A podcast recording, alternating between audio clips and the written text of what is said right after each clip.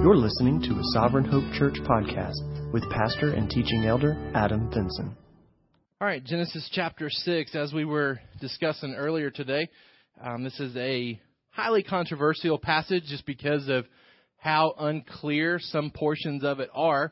Um, it, it's the segue into a very familiar and very common story that, that most of us grew up hearing the story of Noah and the flood and the ark that he builds. And so uh, we enter into chapter 6 with the mindset that we're going to be discussing a lot of, of, of the story of Noah over the coming weeks.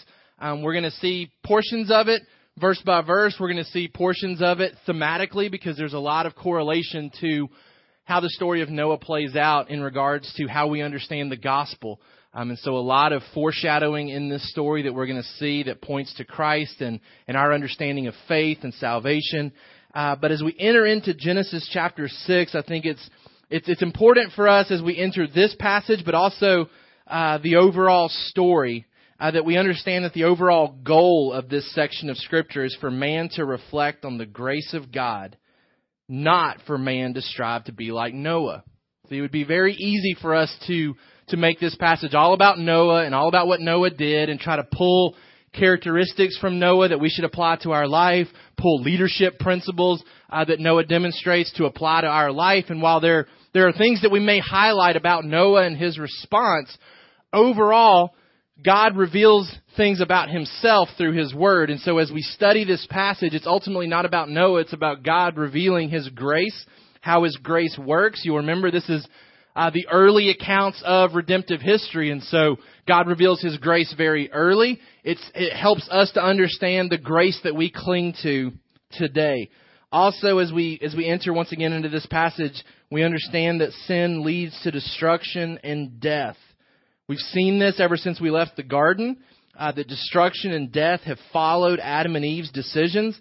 Um, but just as God promised, uh, we see that sin ultimately leads to death. And this is another passage where we continue to highlight that God is shown to be true, Satan is shown to be a liar. Um, that what he says will happen doesn't happen. What God says will happen always happens. And so, while we know those truths, it's so important that we connect those truths to our daily life as we face temptation this week. Uh, ultimately, it's a temptation as to whether we believe that God is true or Satan is true. Are the promises that Satan extends to us through sin valid promises? Or has God promised us good in a way that we believe it? And that's ultimately the temptation that we're faced with throughout our week. And this is another section of Scripture to reinforce what we already know up here that God is true, Satan is a liar. We also see in this section of Scripture today why the flood was necessary. Uh, the global flood that destroys all of life except for that life contained in the ark um, is a devastating story. Um, it's a kid's story a lot of times, and, and so we lose some of the, the devastation in telling our kids this story. But to sit back and reflect and to think about the population expansion that we've already highlighted here in Genesis, to, to think about the amount of people that were on the earth, we're not talking about a couple of aunts and uncles for Noah that didn't listen to him and get into the ark. Uh, that, that, that globally there were potentially millions, potentially billions of people in existence at that time based on the life uh, life expectancy of men and women and the reproduction that they were that they were having within their own families. Um, and so this is a devastating event. This is a devastating event. Uh, hell claims a lot of souls in regards to what happens here. Um, there are many that are lost for eternity uh, because they believe Satan over God. They believe the, the promises of the flesh and the promises of sin over God's promises. Um, and it grieves God, and, and, and God is sorrowful over what happens here, and we're going to see that in this passage. And then here at the beginning, what we ultimately find is that uh, Satan uses something that was that was given to man as a good thing, uses sex, part of God's good creation, as a means of sinful rebellion with tragic consequences. What we see here in Genesis chapter 6. The sons of God saw that the daughters of man were attractive, and they took as their wives any they chose. This is uh, a description of, of men and women uh, coming together to be married. Um, We also know from Scripture that this isn't uh, this isn't something that, that, that should be missed because what we find when Jesus talks about this time, Matthew 24, verse 37, that this was a important aspect of their life. For as were the days of Noah, so will be the coming of the Son of Man. For as in those days before the flood, they were eating and drinking, marrying and given in marriage until the day when Noah entered the ark. This understanding of sex and marriage was something that characterized their life. We're going to see that the way that it was being used and, and utilized was a, an act of sinful rebellion against God and it leads to these tragic consequences. So sin is mounting. This isn't the only sin that leads to the flood, but we're going to see that as sin continues to mount, that it comes to a head here with, with what's described here. Uh, what's described in these events is ultimately what leads to kind of that, that last straw, that definitive act that God says, okay, now's the time. Now's the time where judgment has to happen upon the earth. So we begin this passage of scripture looking at the moral condition of mankind. As we're examining the flood and why it was needed, it's important for us to look back into history and see the moral condition of mankind. We're going to see both the individual sins of man as well as the global depravity of man. Two different aspects here. Individual sins that were happening, but it's not to say that everybody was involved in these sins, but thinking more globally, there was rampant wickedness that led to the flood and led to that judgment. First, we begin by looking at the individual sins of man. It says in verse 1 When man began to multiply on the face of the land, and daughters were born to them, the sons of God saw that the daughters of man were attractive, and they took as their wives any they chose. Then the Lord said, My spirit shall not abide in man forever, for he is flesh. His days shall be a hundred and twenty years. The Nephilim were on the earth in those days, and also afterward, when the sons of God came into the daughters of man, and they bore children to them. These were the mighty men who were of old, the men of renown. What we have here at the beginning of this passage is the concept of multiplying, a, a command that God had given to his creation, that they were to be fruitful and to multiply. And we talked back in Genesis 1 and 2 and 3 when that command was given that it was given with the concept, the mindset that by multiplying, God's glory would also multiply. That as His children were submitted to Him by multiplying and creating more worshipers of God, that His glory would encompass the earth. But because of Adam and Eve's sin, because they produce sinful offspring, what we find is that the opposite is happening. As man multiplies and increases, it's not God's glory that's increasing, but instead Satan's evil evil is increasing upon the earth. And it's a cause of concern for God as He looks out in all His holiness and examines His creation. He recognizes and identifies that the plan is for His glory to expand, and what we have instead is the opposite being true that evil is expanding and encompassing the globe. To understand better what's happening here, we have to look at the identity of the sons of God and the daughters of man. This is the the key point here at the very beginning of the passage. Who are these sons of God that see these daughters of man, find them attractive, and take them as their wives? This is an extremely difficult passage to interpret. There are good people on different sides of the spectrum here as to what exactly is going on. As you were discussing this morning, I challenged you in the, the aspect, does it matter who these people are? Ultimately, I hope it doesn't matter because we don't have explicit evidence to know otherwise. I believe it's important. I believe the identity of these people was important for sure because it led to some, some global catastrophe here. But I hope it doesn't matter for us today because, like I said, I don't think we can walk away confident knowing who these people are. But I do think we can walk away gleaning much by examining who these people could be. Um, there are three main ideas that are considered uh, realistic um, so you may have come up with some other ones. So if it's not grouped into these three, just know that that I've not come across anybody um, that that that is considered knowledgeable on this subject to hold to those views. Um, there are three main views that. That, that quality, solid men, solid theologians hold to, and like I said, you've got good men on, in all three of these groups as you look at it, what I've found is that in examining these three perspectives, these three possible identities for the sons of God and the daughters of man, the three groupings focus on different aspects of what's happening in this passage and it leads them to their conclusions. So I want to give you the three different focuses that lead to the conclusions of the identities here. The first one, uh, the first group um, of belief about the identity focuses on the way the women are acquired. It really focuses on how these women are acquired. So the, the sons of God, sons of God acquire these daughters of men. And this view, this perspective focuses heavily on how they acquired them or the ease at which they acquire them. The second grouping focuses on the type of women acquired. The type of women acquired. These daughters of men, they want to distinguish them as a certain type of female. And so it leads them to the conclusion as to the identity of the sons of God. And then this last group, the last belief system focuses on the offspring of the women acquired. So the first view that we'll look at focuses on the way the women are acquired. Second group focuses on the type of women acquired. And the last group focuses on the offspring of the women acquired. So let's look at this first grouping, the, the way women are acquired. This first view, this first perspective on the identity of the sons of God and the daughters of man would, would hold to the idea that these are evil kings, evil rulers that take an unlimited amount of common women for their possession. So it takes this concept of the sons of God being royal individuals, men of authority, men of leadership, that take women and take as many as they choose to be their wives. They're taking common women, so they're not marrying the, the, the princess or the, or the prince type of setup. They're, they're just taking whoever they choose to come into their, um, to come into their, uh, their royal, um, family.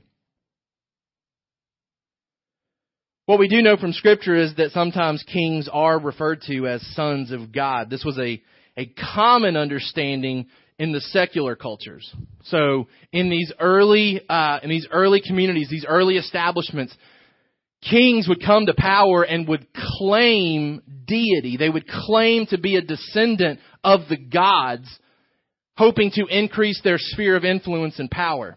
We also talked about Lamech, who's the first polygamist that, that's mentioned, where he takes two wives, that it was very possible that by taking more wives, you increased your your uh, sphere of influence because you had more wives, more kids that would submit to your leadership. And so many would say that this is a um, a, a situation where you had men of, of power, men of influence that were claiming women for themselves. Psalm chapter 82 is a passage that would refer to men of leadership, men of influence, in the context of being sons of God. In Psalm 82, it says, God has taken his place in the divine council. In the midst of the gods, he holds judgment. How long will you judge unjustly and show partiality to the wicked? Give justice to the weak and the fatherless. Maintain the right of the afflicted and the destitute. Rescue the weak and the needy. Deliver them from the hand of the wicked.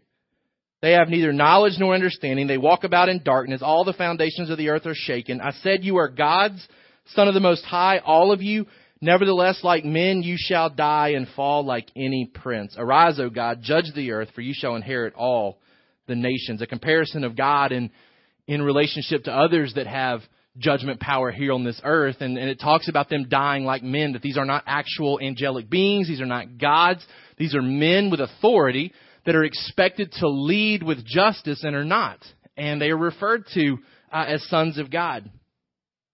Um, there, there's some suggestion here that perhaps these these individuals were were demon possessed, um, that they were being led not just by their own flesh, by but uh, by some demonic force. Um, but ultimately, what we have here is is men of authority taking whatever they choose, taking whatever they want to satisfy their needs. Now, in, in reading this passage, I don't know that um, that it makes a, a a ton of sense to view it this way. There's there's no indication up to this point of of any type of monarchy system, so we don't have any references to leaders and kings and that type of establishment before the flood. Um, but it's very possible. It's very possible that these are these are kings and rulers that are just uh, flippantly taking women to be uh, be their objects of desire.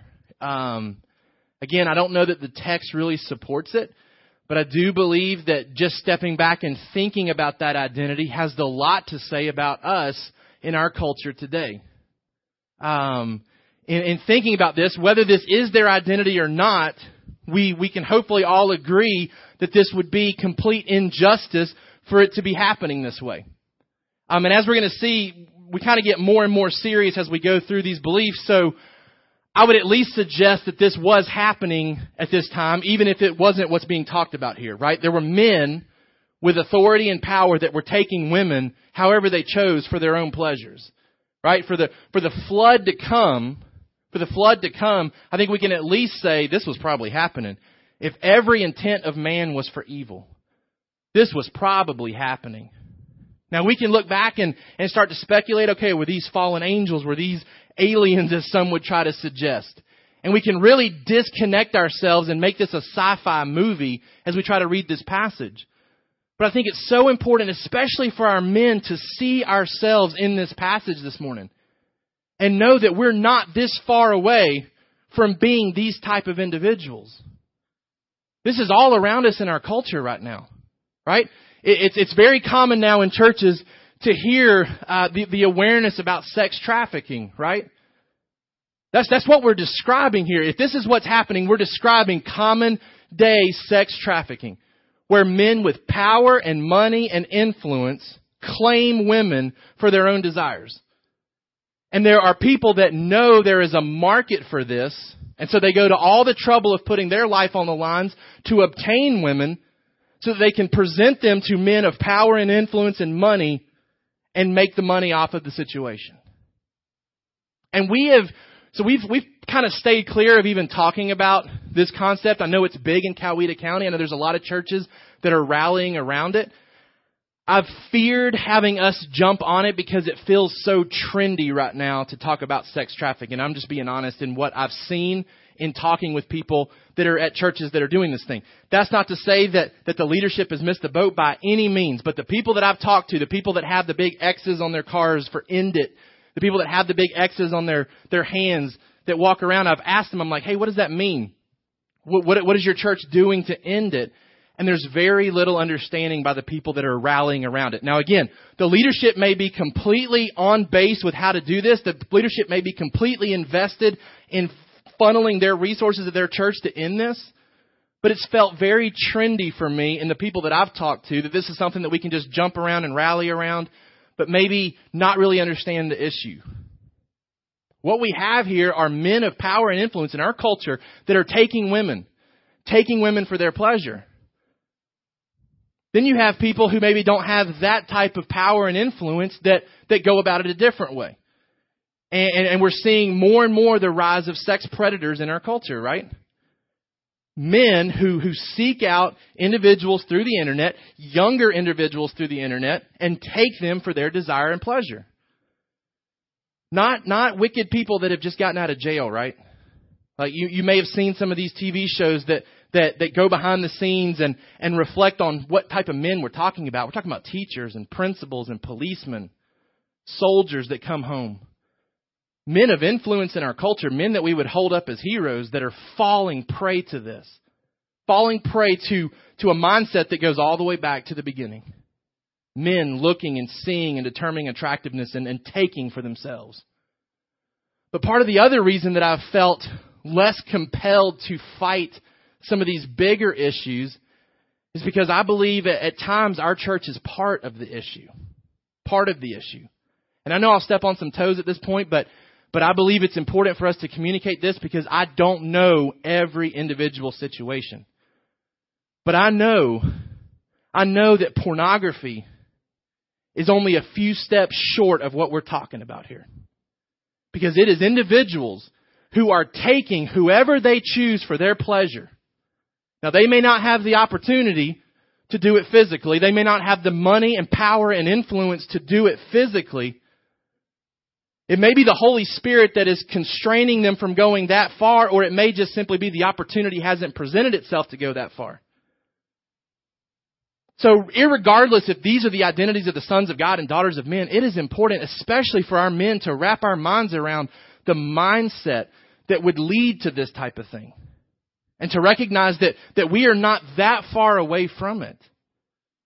And there's really no man that's immune from it in here, even if it's not a struggle for you right now.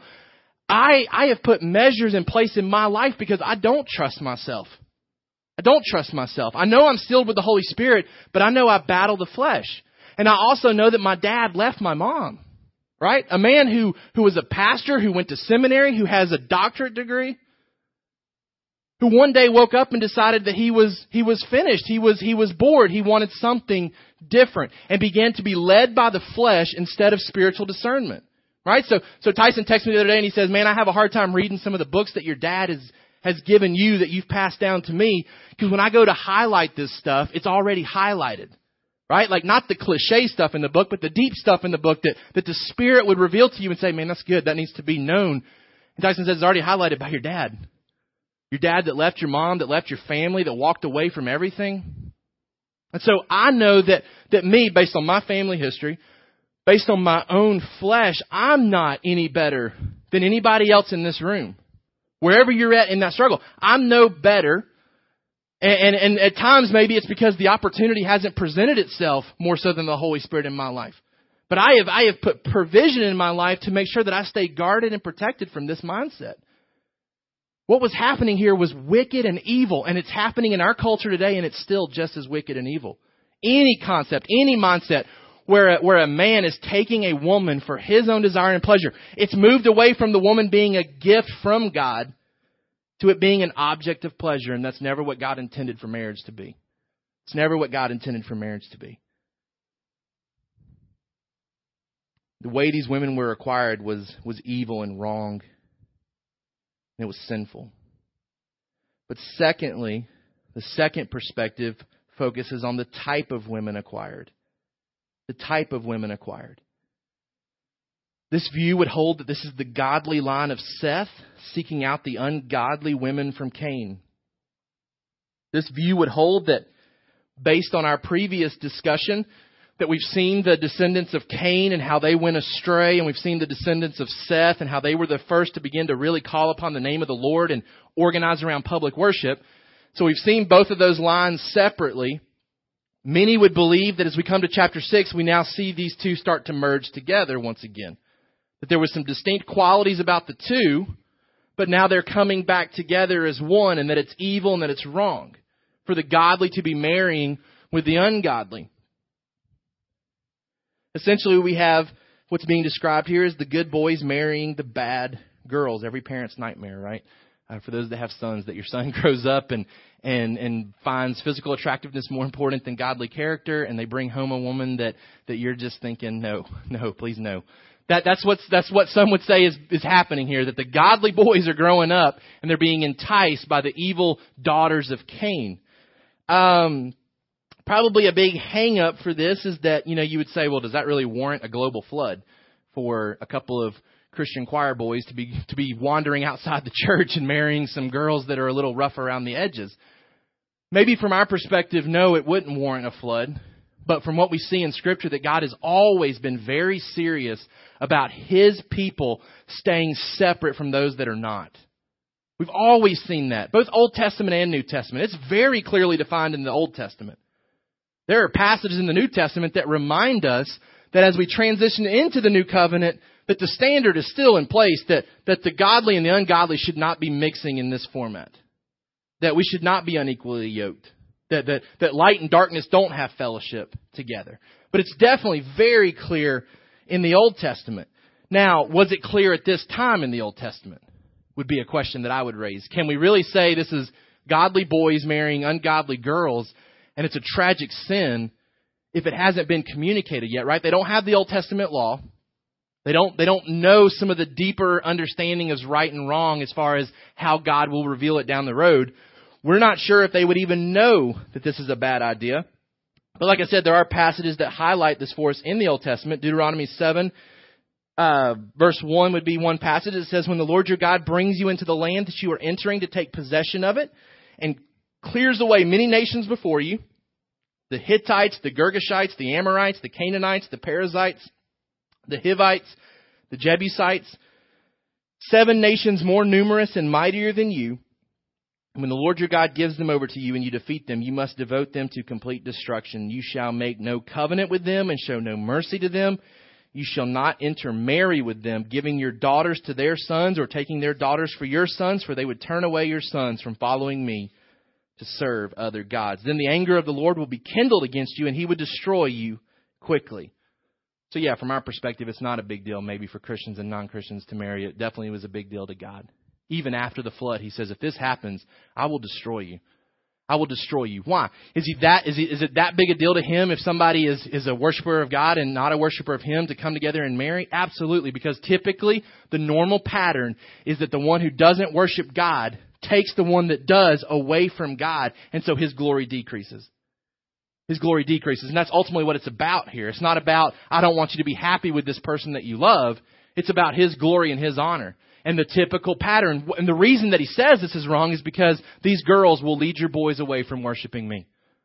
You'll remember in the Old Testament as well, Balaam with the talking donkey, right? Like, like he is hired to prophesy against Israel. And he's not allowed to. God won't allow him to prophesy a curse against them.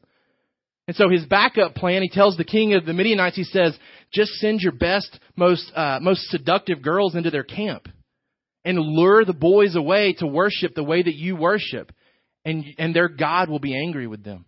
That's exactly how the story plays out, right? They send these girls in, the boys are enticed, they run away with these girls, they begin to worship falsely, and God's anger is kindled towards Israel because they've broken his law regarding regarding the sexual relationship between the ungodly and the godly. So it is a big deal. It is a big deal. Um, but can these individuals really be called godly? Right? We're talking about the the sons of God, are they really the godly line of Seth if they end up being wiped out with the flood? Because 2 Peter 2 5 tells us that the flood destroyed the ungodly. So that's a concerning point here. Can we really call these people the godly line of Seth? Because they're certainly not acting godly. Also, a, a, question that I would raise was the was the issue only the boys marrying the girls? What about the daughters of God marrying the sons of man? If you go back to the to the genealogies, the only time daughters are even mentioned is in the set is in the line of Seth. We don't have Cain. Now, it's not to say that Cain's descendants didn't have girls, right? They did, but even in the passage, it says nothing about them having daughters. Uh, it talks about the sons that they that they produce. It's the line of Seth that has both the sons and daughters. Um, it's very possible that this is what's going on. This is the most naturalistic understanding about this passage, right? It, it avoids all the the supernatural, the, the weird stuff coming into play. This is the most natural understanding of this passage that you have the godly and the ungodly marrying. Ultimately, the line of the Messiah was in jeopardy. Right? So that, that preservation of that line of Seth was in jeopardy as these start to come together and intermix and, and the worship of God is decreasing. Ultimately to the point that by the time the flood comes, right, it's Noah and his family. It's like I don't believe there, there's any reason to believe that somebody was a worshiper of God that perished in the flood. So we're talking about millions and millions of people, and only a small family is still worshiping God of anybody on the earth. So, yeah, if these two are mixing together, it's having devastating effects because it really is playing out the way that you would think that it might. That the, that the godly are being led astray by the ungodly. The parallel for us today is obviously um, that we do have believers that marry unbelievers, that, that don't see the importance of that. Um, and, and that's a point of counsel that I've had with individuals that uh, that I believe the New Testament teaches that for you to be thriving in your relationship with Christ, that it would be better to be single than to marry someone who's not a follower of Christ. Now, it's not an unforgivable sin. This has happened before, and it's something that God can redeem uh, very much. Uh, but but the pattern here in Scripture is that we're to align ourselves with those that are going the same direction as us. Right? We we align ourselves with a church that we believe is going the same direction as us spiritually. We align ourselves with a husband or wife that we believe is going the same direction as us as well. And then the last legit theory about the identity of the sons of God and the daughters of man focuses on the offspring of the women acquired. This belief holds that these are fallen angels that cohabitate with earthly women and produce giant offspring. Fallen angels cohabitating with earthly women and producing giant offspring. Like I said, this sounds very sci-fi, very, um, very out of this world. This was a view that was accepted very early by the church fathers. um, renowned men who said this is this is what this passage is teaching. Um, it's also a view that was translated back into um, by the Septuagint. So the Septuagint is the Greek translation of the Old Testament. Okay, so during that New Testament time, they are rewriting the Hebrew Old Testament into Greek so that the, the common language people can read it. Uh, the Septuagint translate the, translate this translates this passage as angels of God. So it was a very early uh, circulated theory that what we're talking about here are fallen angels. Every other time that this this uh, phrase "sons of God" is used in the Old Testament, it's used in the context of angels. In Job chapter 1 verse 6, you'll remember that Satan comes before God to begin the discussion about testing Job. It says, Now there was a day when the sons of God came to present themselves before the Lord, and Satan also came among them. This is a, a presentation of the angels before God. Um, if you skip ahead in the book of Job to uh, chapter 2, verse 1, Again, there was a day when the sons of God came to present themselves before the Lord, and Satan also came among them to present himself before the Lord. Uh, if you skip ahead even further to Job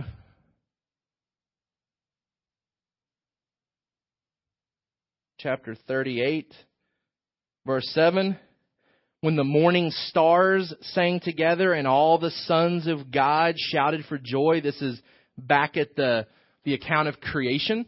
So this isn't this isn't man and woman because they're they're not in heaven yet. So as God's creating, He's already created the angels. As He continues through creation, uh, He highlights here the sons of God shouting for joy, an understanding of angels here. Um, Psalm 29:1, Psalm 89:7 or other passages that talk about the sons of God and relates it to angels. In Daniel 3:25, when uh, Shadrach, Meshach, and Abednego are in the the fiery furnace. You'll remember Nebuchadnezzar looks in and says the fourth individual looks like one that is a son of the gods, uh, a supernatural understanding of sons of God there as well. The same phrase, same terminology. Um, so there's there's some textual support for this being angels versus being um, humans. The New Testament uh, potentially alludes to some of this as well. In 1 Peter 3:19, 1 Peter 3:19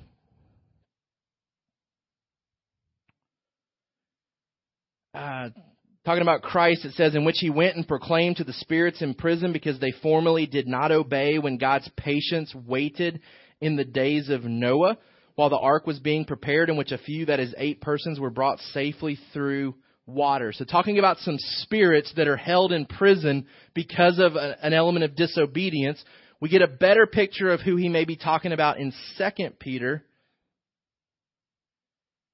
uh, verse 2. For verse 4, for God did not spare angels when they sinned, but cast them into hell and committed them to chains of gloomy darkness to be kept until the judgment. If he did not spare the ancient world, but preserved Noah, a herald of righteousness, with seven others, when he brought a flood upon the world of the ungodly, if by turning the cities of Sodom and Gomorrah to ashes, he condemned them to extinction, making them an example of what is going to happen to the ungodly. So he talks about these angels uh, being committed to chains in hell, uh, gloomy darkness, to be kept until judgment. Uh, right after that, he talks about the flood and the judgment that comes there a very similar passage in Jude that I heard some groups talking about. Jude chapter 5 and 6. Now I want to remind you, although you once fully knew it, that Jesus who saved the people out of the land of Egypt afterward destroyed those who did not believe, and the angels who did not stay within their own position of authority but left their proper dwelling, he has kept in eternal chains under gloomy darkness until the judgment of the great day just as Sodom and Gomorrah and the surrounding cities, which likewise indulged in sexual immorality and pursued unnatural desire, serve as an example by undergoing a punishment of eternal fire. Now, all these passages could simply be talking about the fallen angels that were kicked out of heaven. Right? We know that Satan, when he was cast out, took demons with him, took angels that, that became his, his authority, that he rules over. Um, But there's the possibility here that we're talking about a category of those fallen angels, those that uh, went after unnatural desires by pursuing women, humankind, uh, to have sexual relations with. And that because of that offense, because of that sin, as God punishes the earth, punishes man through the flood, that these angels have been set aside for their own type of punishment, that they're not allowed to, to roam the earth as Satan does now, that, that they are actually been chained since this, uh, since this time. So we know that Satan and, and, and his demons await eternal punishment. These passages may allude to that some are already enduring eternal punishment because of this act in Genesis chapter 6. Now, again, these these passages could simply be highlighting that God has has has bound and chained these demons and limited their authority, talking about all of them. What is interesting to note is that both Peter and Jude are quoting from the from the book of First Enoch. Now, First Enoch is not a book in our canon of Scripture. It is not a uh, what we would consider an inspired piece of Scripture. But in the same way, I would quote from books. I quote commentaries. I quote individuals as I'm teaching you, the New Testament authors at times pull from other sources that are not the Old Testament to draw upon a point that they're making. Both Peter and Jude do that with First Enoch. If you read through the book of First Enoch, the book of First Enoch presents the case that these are fallen angels that came and had sex with women.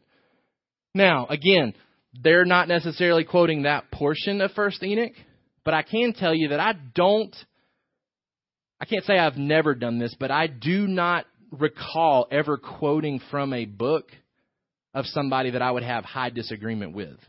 Right? So if I'm going to quote a book, it's typically going to be somebody that I align very closely with so that if you went and read a John Piper book or a John MacArthur book or, or a Francis Chan book that, that you would say, okay, my pastor probably feels pretty good about this guy. So they're quoting from a book, First Enoch, more than likely they considered it not inspirational, but potentially historical.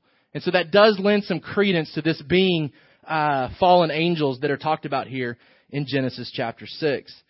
Um, but what about the passage that, that says that angels don't marry? Mark 12, 25. Jesus highlights this. He says, after the resurrection, you know, disciples are wondering, who are we going to be married to? If I had a wife and then she died and I got remarried, who's my wife? Well, well, in heaven we don't have marriages, is what Jesus says. We're like the angels in heaven, and so that's typically used as a passage that would refute this. But you could argue that Jesus is talking about the angels in heaven. They don't marry. Um, the ones that aren't in heaven have married before. Um, is how you can easily work work both those passages together without any conflict. Um, we also know that when the angels go into the the city of Sodom, um, to warn to warn Lot that the men of that city desire these angels, that there's sexual attraction there, at least on the human side. Now we have no indication or, or reason to think that that God's messengers would have reciprocated that type of interest, but we do know that angels present themselves in a way that is very human, or at least very sexually attracted to those that are interested. Um, we see that mindset in Sodom and Gomorrah when these angels come. These men want these angels released to them, and the implication is that they want them released so that they can have uh, sexual relations with them. Uh, we also know that, that angels have come and eaten with Abraham in Genesis 18:8. That they're very human-like. That Abraham didn't know he was with angels. That they they ingested food like a human. Um, we know that in uh, Hebrews 13:2, it talks about us entertaining angels potentially, unaware of it. Um, so these aren't mm, uh, these aren't physical beings that we would be uh, aware that they are supernatural.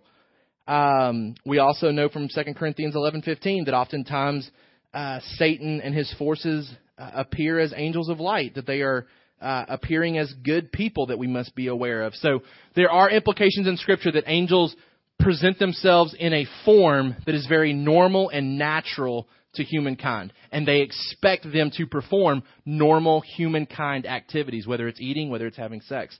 That it's a, an expectation that this would not be out of the realm for these people that we're talking to. Um, there's also the concept here of this Nephilim that's talked about here in Genesis 6. And I told you that part of the reason people want to jump on board with the angel theory here is because of the offspring that seems to come from these marriages. Now, some would say the Nephilim are not offspring, that the Nephilim is a separate group of people that are just here on the earth. It says in verse 4 the Nephilim were on the earth in those days and also afterward. When the sons of God came into the daughters of man and they bore children to them, these were the mighty men who were of old, the men of renown. As I read it, it seems to connect these individuals as coming from these marriages. Um, we know later on in Scripture that in Numbers 13:33, this is the other passage that was was talked about a little bit in some of the groups. Numbers 13:33, the spies come back. Uh, they've they've been touring the, the land of Canaan. They come back and say, "We can't conquer this land. There are giants living here. They are the descendants of the Nephilim." Um, Nephilim can mean fallen ones. Uh, going back to the Septuagint, it translates the word gigantus back into it as well. The concept of them being giants, being large men, uh, being men of renown. Um, this concept also comes up in in conquering the land of Canaan with Deuteronomy 2:10 and Deuteronomy 3:11. We also know that David had to battle Goliath, who was a man of of large stature. Um, so there's precedent for for giants and, and men of renown and men of, of strength existing in other portions of um, the Old Testament as well. I was telling one group that obviously we know all these people die except for Noah and his family. So if we're talking about angels, we would assume that that the human line has been preserved, and so none of Noah's family had relationship with this. So how would we get Nephilim and giants after the fact? These spies come back and tell a lot of lies about the land, right? We can't take it. It's too big. These people are too great. None of that's valid. Uh, I was telling this group over here, I doubt that they really had time to check to see if these were real descendants of these people. It's most likely a comparison. It's we've heard about these people before the flood. These guys are the next best thing, right? Like they're they're giants, and we know that there are men of, of large stature even today. Uh, it's considered a birth defect in some senses um, that that the mutation of some of the genes. We talked about this as as they start to continue to marry. That there comes a point where you stop marrying your brother and your sister because the the mutation of the genes starts to incur. You may have had some that continued that process that would continue to produce potentially giants after the flood. So it's not really a problem there as far as how do we get giants after the flood if they all died in the flood.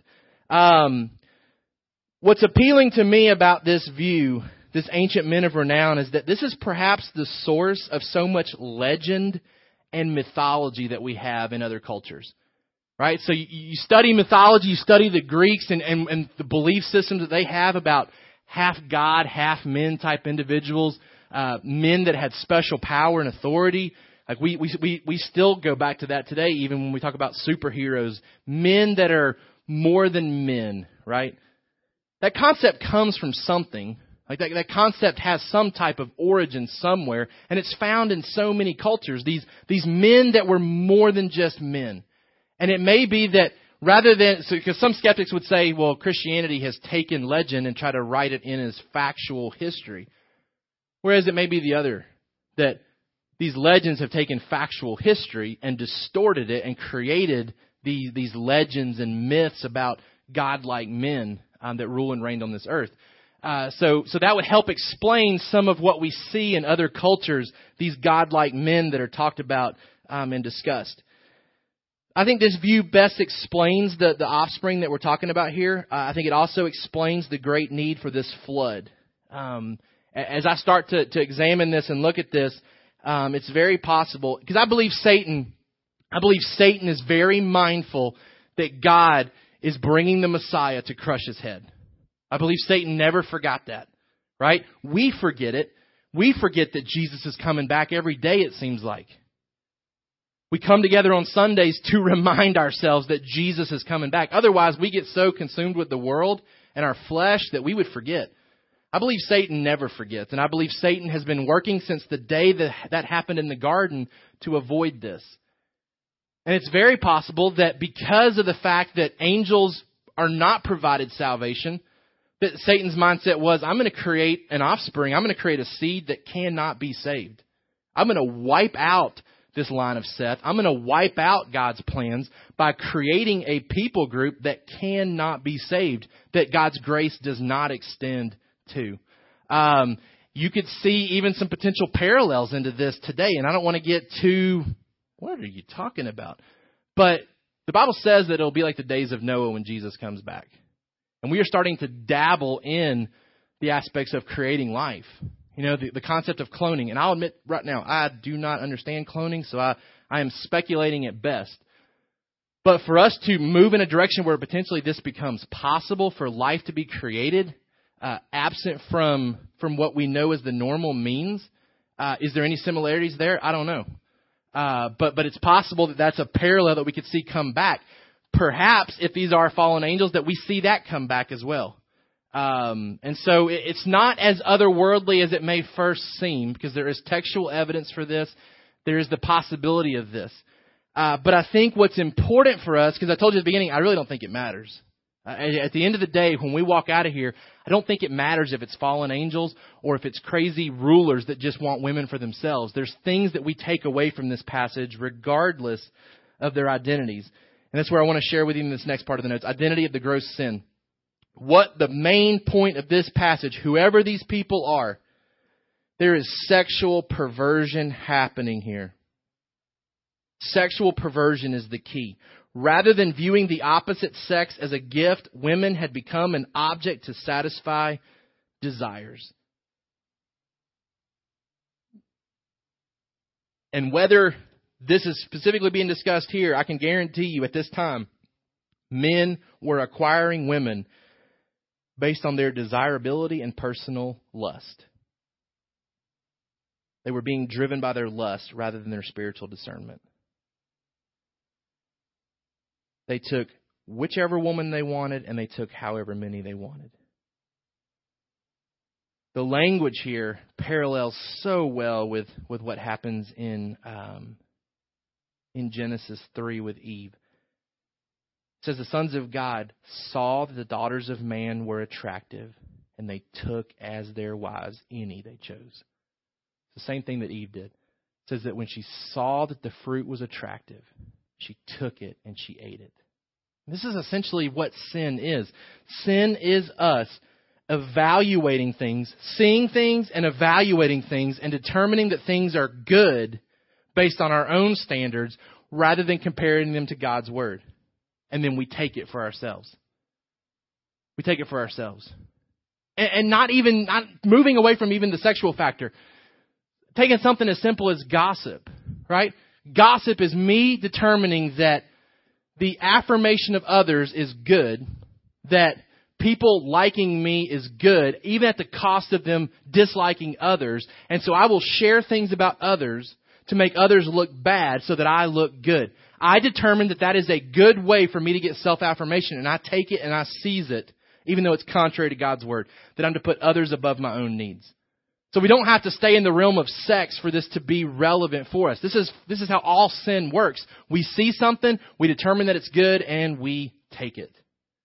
But it obviously has sexual connotations here as well because this is what's so tragic about our culture today. Even those that aren't engrossed in, in sexual sins that we talked about earlier.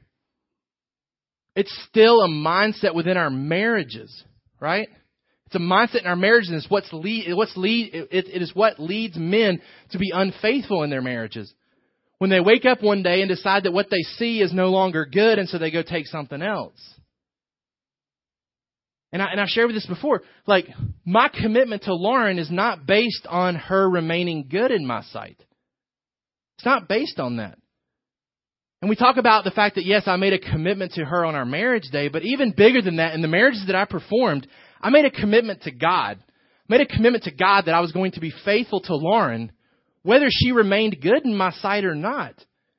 And I know that sounds very unromantic for me to say that I am with her regardless. But it should be such a freeing thing for all of our wives, men, for them to know that we are in this for the long haul, regardless of their desirability to us. Because the commitment was made to God that I'm going to stay faithful.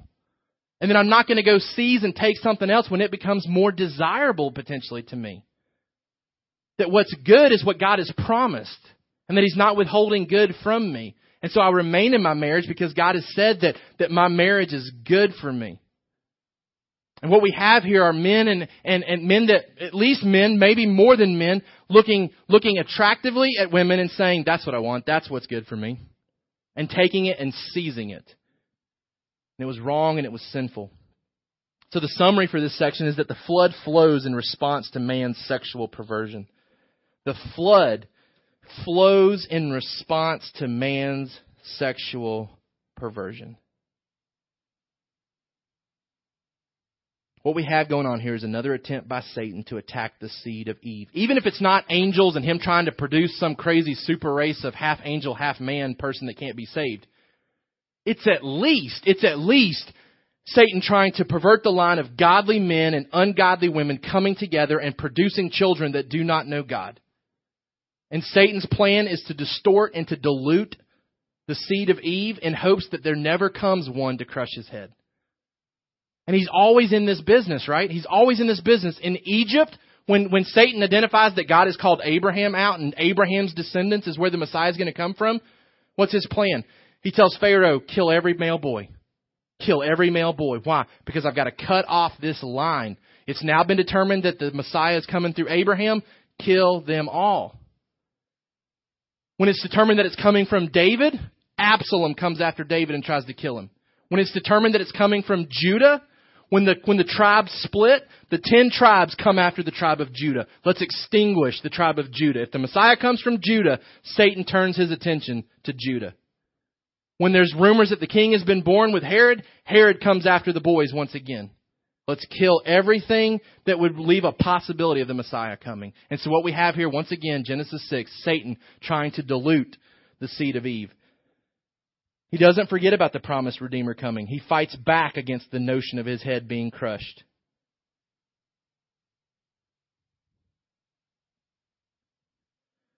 In that term, we can see that the flood is a rescue mission by God as much as it is an act of judgment.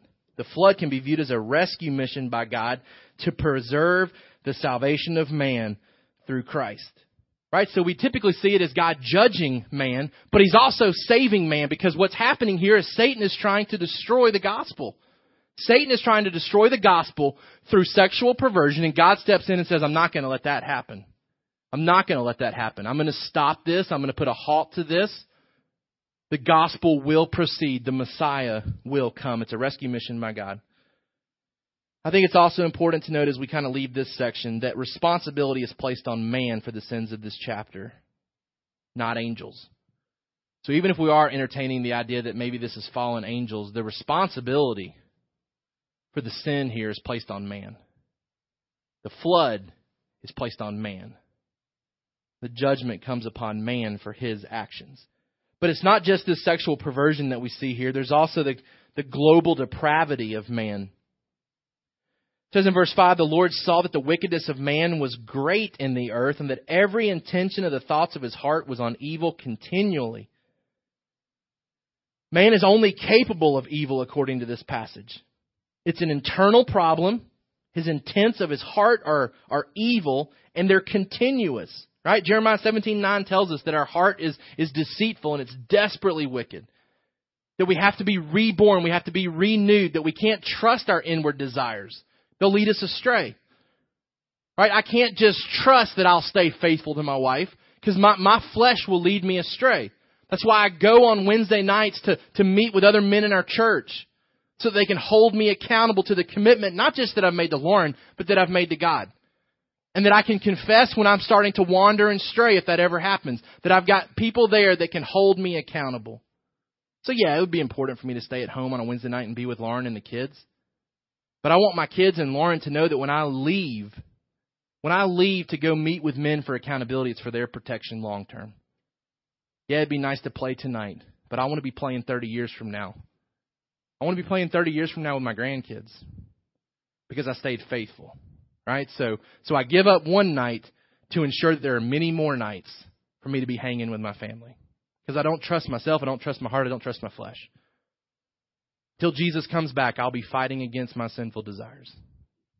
And if I'm going to make war with sin, I take every effort to make sure that I keep my body under control so that I don't forfeit myself and forfeit my ministry, forfeit my family. We also see that violence reigns during this time. And so while it's not highlighted in our passage today, down in verse um, 11 Now the earth was corrupt in God's sight. The earth was filled with violence, and God saw the earth, and behold, it was corrupt, for all flesh had corrupted their way on the earth. So not only is sexual perversion a problem, violence is a problem. God says, I'm going to wipe everything out. The Lord regretted that he had made man on the earth. It grieved him to his heart. So the Lord said, I will blot out man whom I've created from the face of the land, man and animals and creeping things and birds of the heavens, for I'm sorry I've made them. The flood will extend as far as life has extended. Now we'll talk potentially at some point during this whether the, glo- the flood was a global flood or was it a localized flood. What I do believe is certain is that it extended as far as life extended. That, that, that nobody escaped the flood.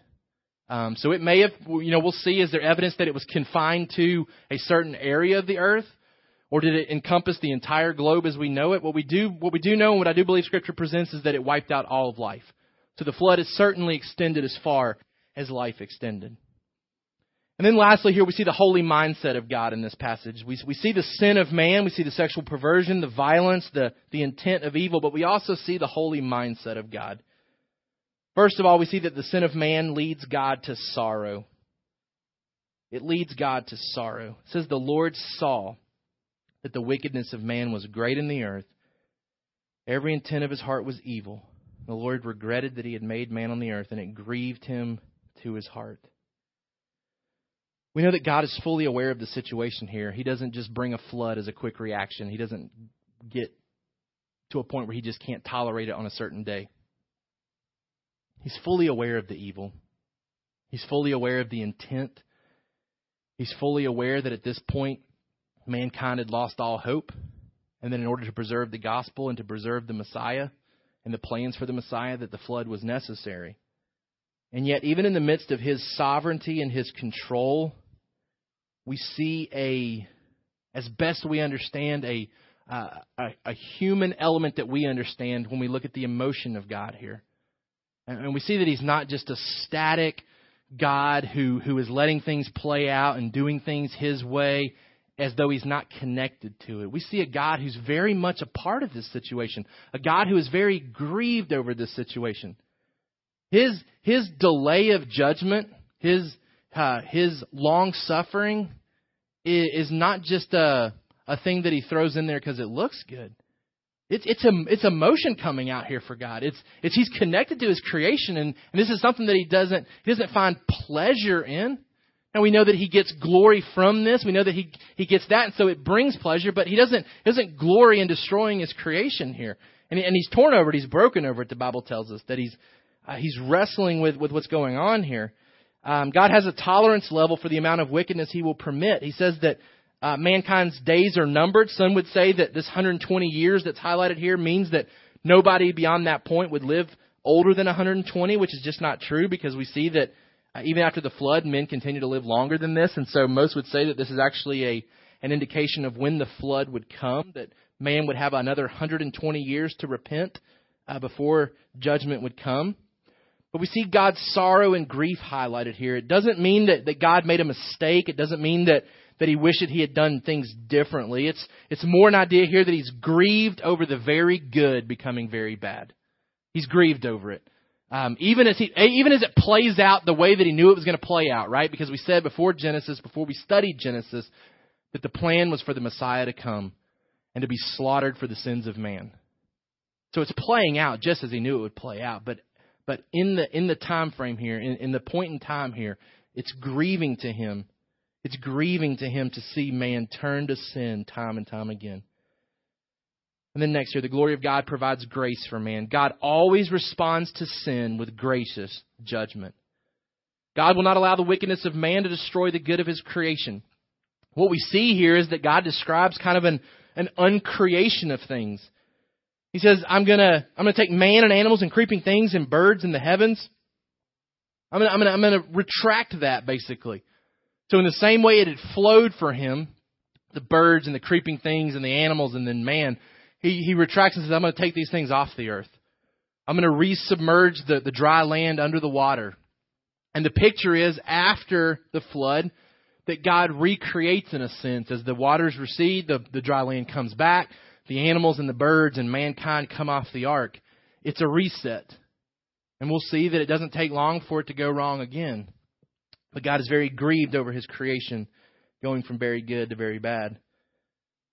Noah is shown grace by God here, and this is this is where we'll stop and let it lead us into next week. It says, But Noah found favor in the eyes of the Lord. The better translation is really that Noah was shown grace in the eyes of the Lord. It's not that God looked out and said, okay, who's the best man available? Who's the one with the best good works? It's not that case. It's, it's that God looked out and, and demonstrated grace and showed grace to Noah, gives him the opportunity for faith, gives him the opportunity to respond in faith. So even as judgment comes, just like in the garden, just as we saw in the garden, God extends grace. Two points of application, and we'll be finished. Two points of application. I think this has bearing for us as we move forward into this week. Um, not only is Satan a liar, he is a killer, and he wants you dead.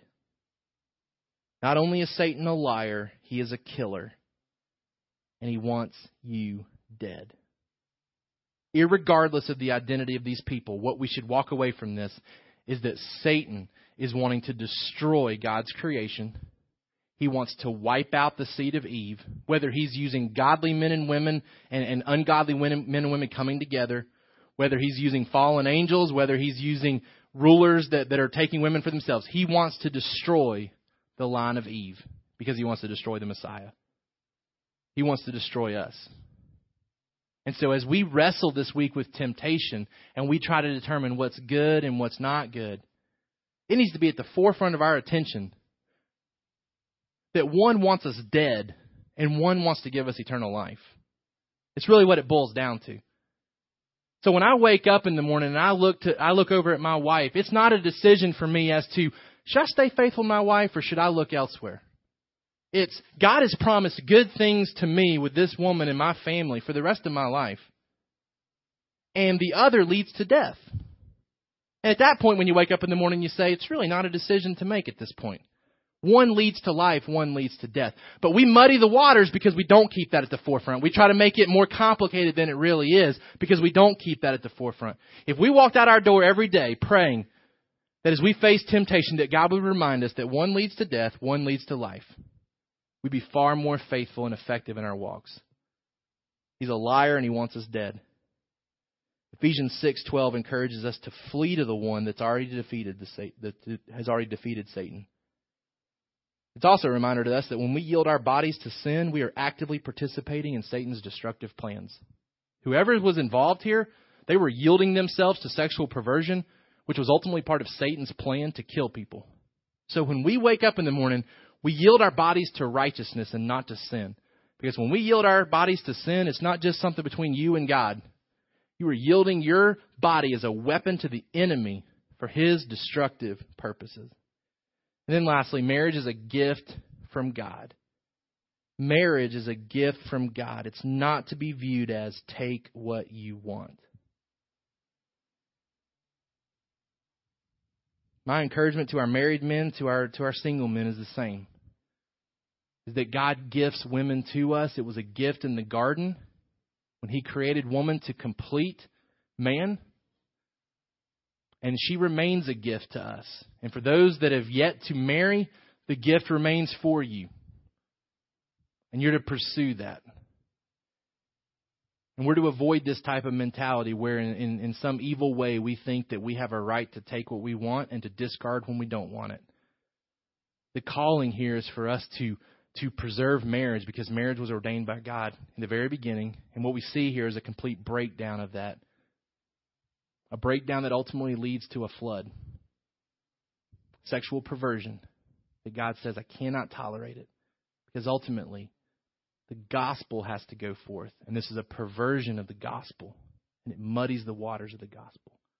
So, as men in our church, we pursue faithfulness to keep the gospel at the forefront of our church as well. Let's pray. Father, we thank you for this passage. I, I praise you and thank you for the truth that's contained here. And God, while it's while it may be fun to to wrestle with the identities of, of these individuals and, and what was happening, um, we ultimately look to the bigger picture and know that that there are important things that we need to walk away from this passage with. God, I pray that it would ring true in our ears that Satan is destructive that he desires to wreak havoc upon your creation. God, help us to align ourselves with your purposes this week. As we face temptation, help us to see the way of escape from temptation. God, help us to realize that the choice comes down to life and death and not preference. God, help us to hear through the lies of, of sin being good that ultimately you have extended the best to us. And Father, I pray that we would seize that. Help us to see that in calling us to be separated from this world, it is a privilege that you have called us to be your sons and daughters. Father, I pray that, that as we fight this week, uh, that we would keep at the forefront of our minds that Jesus is coming back. Father, I pray that that would motivate us every single day to live faithfully for you. Father, I pray that in this area that we've discussed this morning, that in the area of, of our sexual relationships, that you would keep our church pure. Father, purify us so that we can effectively fight against the perversion in our area. Father, help us not to contribute to the problem as a church. Father, I pray that you would guard and protect our marriages. Father, I pray that you would start with the men in our church by allowing them to be the spiritual husbands and fathers that we need them to be, that they would lead their wives and their children to the throne of grace. God, that they would be the spiritual priests of their homes. Father, I pray for our single men that you would raise them up to be those godly men that you desire to give families to.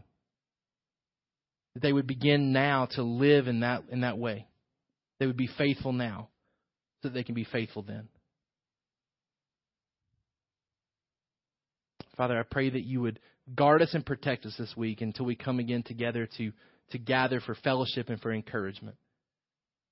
Help us to be more mindful of Jesus' return this week than Satan is. Help us to work for those purposes. And We ask these things in Jesus' name. Thank you for listening to the Sovereign Hope Church podcast. We trust that you've been encouraged by the word. For more information about our church, please visit our website at www.sovhope.org. Again, that's www.sovhope.org.